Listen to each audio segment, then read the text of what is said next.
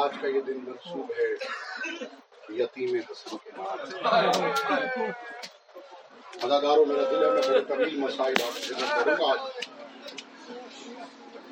ادادارو ابھی کربلا آباد نہیں ہوا تھا۔ ابھی کربلا کا سلطان مدینے میں ہے۔ ابھی فاطمہ کے دونوں پھول مدینے کے باغ میں کھلے ہوئے ہیں۔ ادادارو امام حسن سہن اتھر میں تشریف رکھتے ہیں۔ اچانک شہزادی ام فروا سلام اللہ علیہ تشریف لائیں تو شہزادی کے چہرے پر کچھ پریشانی کے آثار تھے۔ مولا حسن نے فرمایا بی بی آپ اتنی پریشان کیوں لگ رہی ہیں؟ کہا، مولا، میں نے ابھی ابھی ایک خواب دیکھا۔ بی بی خواب بیان فرمائیے۔ کہ جائے کہ ہم علم امامت سے جانتے ہیں، لیکن آپ بیان فرمائیں۔ بی بی فرماتی ہے، میں نے خواب میں دیکھا کہ جنت کے ایک بڑے حسین باغ میں ہوں میں۔ اس باغ میں بلند ٹہنی پر ایک گلاب کا پھول لگا۔ جملہ سن لینا، اگر تمہارے دلوں پہ جملہ نازل ہو گیا تو خدا کی قسم بستر پہ کروٹوں میں بھی رات کرو گے۔ میں نے کیا کہا؟ بی بی فرماتی ہے کہ بلند ٹہنی پر ایک گلاب لگا تھا۔ مولا، میں نے اس گلاب کو توڑنا چاہا کہ آندھی کا جھونکا آیا، وہ گلاب جنت کے فرش پہ گرا اور وہاں پر ٹکڑے ٹکڑے ہو گئے۔ جن کی ہائے بلند ہوئی ہے شہزادی فاطمہ شہزادی۔ بی بی فرماتی ہے مولا ٹکڑے ٹکڑے ہو گیا وہ گلاب۔ اب جب میں نے چاہا کہ اس گلاب کی پتیوں کو اٹھاؤں، میں نے دیکھا ایک طرف سے حسین ابن علی آئے اور اس گلاب کی پتیوں کو اٹھانا شروع کیا۔ مولا بس میں یہ دیکھ رہی تھی کہ میری آنکھ کھلی، تو میں نے اس پھول کا رنگ اپنے قاسم کے چہرے میں دیکھا۔ ادادارو یہ خواب سنا۔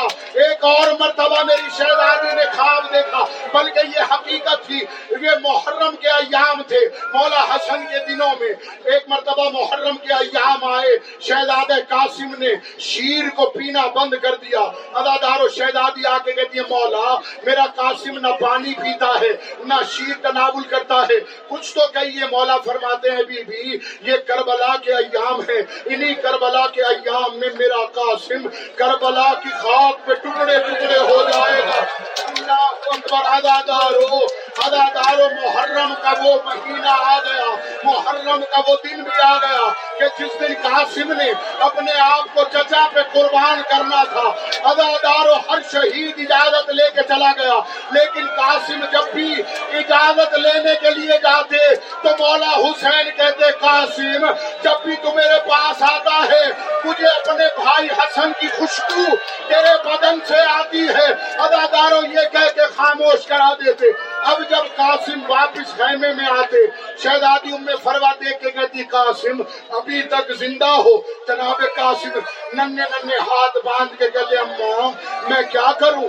جب میں چچا کے پاس جاتا ہوں، وہ مجھے لڑنے کی اجازت نہیں دیتے۔ آپ مجھے خیمے میں بیٹھنے نہیں دیتی۔ حسن کا یتیم جائے تو کہاں جائے؟ اداداروں بس یہ جملے سنے شہزادی نے سر پہ برقع رکھا۔ اداداروں یہ وہ بی بی ہے کہ زندگی میں کبھی بھی حسین کے در پر نہیں آئی۔ جب بھی آئے، حسین ان کے پاس آئے۔ ہمیشہ جناب حسین ایسے عزت کرتے تھے جیسے بڑی بہن کی یا ماں کی عزت کی جاتی ہے۔ ادادار و خیمے اس طرح گول دائرے میں لگے تھے۔ درمیان میں سہن تھا۔ سامنے مولا حسین کا خیمہ تھا۔ ادادار و شہزادی نے بیٹے کا ہاتھ پکڑا۔ اداداروں لے کے چلی مولا حسین کے خیمے کی طرف۔ ابو الفضل کی نظر پڑی۔ کہا، مولا خیر ہو۔ ارے، وہ ہمارے خیمے میں آ رہی ہے۔ ارے، جس کے خیمے میں ہم جاتے رہے، اللہ جانے ایسی کیا بات ہے جو وہ بی بی ہمارے پاس آ رہی ہے، ادادار مولا حسین باہر آئے، بھابھی کا استقبال کیا۔ ادادار میرے مولا نے کہا بھابھی، آپ نے کیوں زحمت کی؟ مجھے بلا لیا ہوتا۔ کہا، حسین، آج میں بھابھی کی حیثیت سے نہیں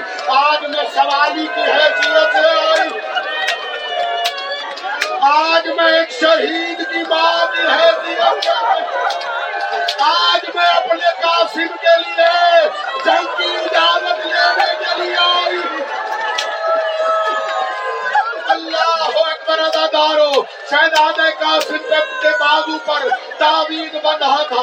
ایک مرتبہ میری بیوی نے وہ تعویذ کھول کے مولا حسین کے سامنے رکھا۔ اداداروں مولا حسین نے آنکھوں سے لگایا۔ بڑا بلند گریا کر کے کہا، بھائی حسن، تیری بڑی یاد آئی ہے کربلا کے اجروں کو مل اللہ، آج ماتم کر کے رو شرم کر کے نہ رونا۔ اداداروں ایک مرتبہ شہزادی نے دیکھا کہ حسین کی آنکھوں میں آنسو ہیں۔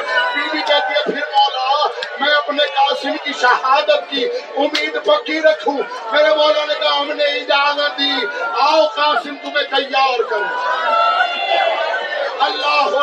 ادادارو یہ دیکھو میرے ہاتھ جڑے ہیں، دل پہ چوٹ لگے، مجھے معاف کر دینا۔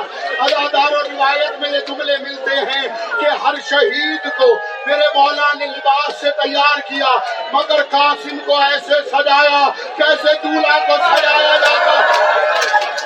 قاسم کو کفن پہنایا، قاسم کی طرح دلہن ہلائی اپنے ہاتھوں سے حسن کے یزید کو سواری پہ سوار تیرہ سال کا قاسم سواری سوار ہو کے چلا اداداروں یہ میرا وہ مولا ہے بچپن میں ہی امام حسن کی جنگ کی یاد کو کیا اداداروں میرے مولا لڑ رہا تھا یا ظالموں نے ہر طرف سے حملہ کیا میرے مولا نے دین چھوڑی اداداروں جملے پہ حال میں یہ ہے یقین کرو کہ یہ جملے میں نے کربلا میں کربلا کی زمین پہ پڑے تھے تو قیامت سے کم مسائب نہیں ہوا۔ وہ جملے پہ ہر لمبار میں پاکر مجلسی کے ہیں۔ وہ یہ لکھتے ہیں کہ جیسے ہی شہداد قاسم زمین پہ گرا، ادھر سے عباس و حسین دوڑے، اور یزید لشکر کرا مشرق کے گھوڑے تقریب کی طرح۔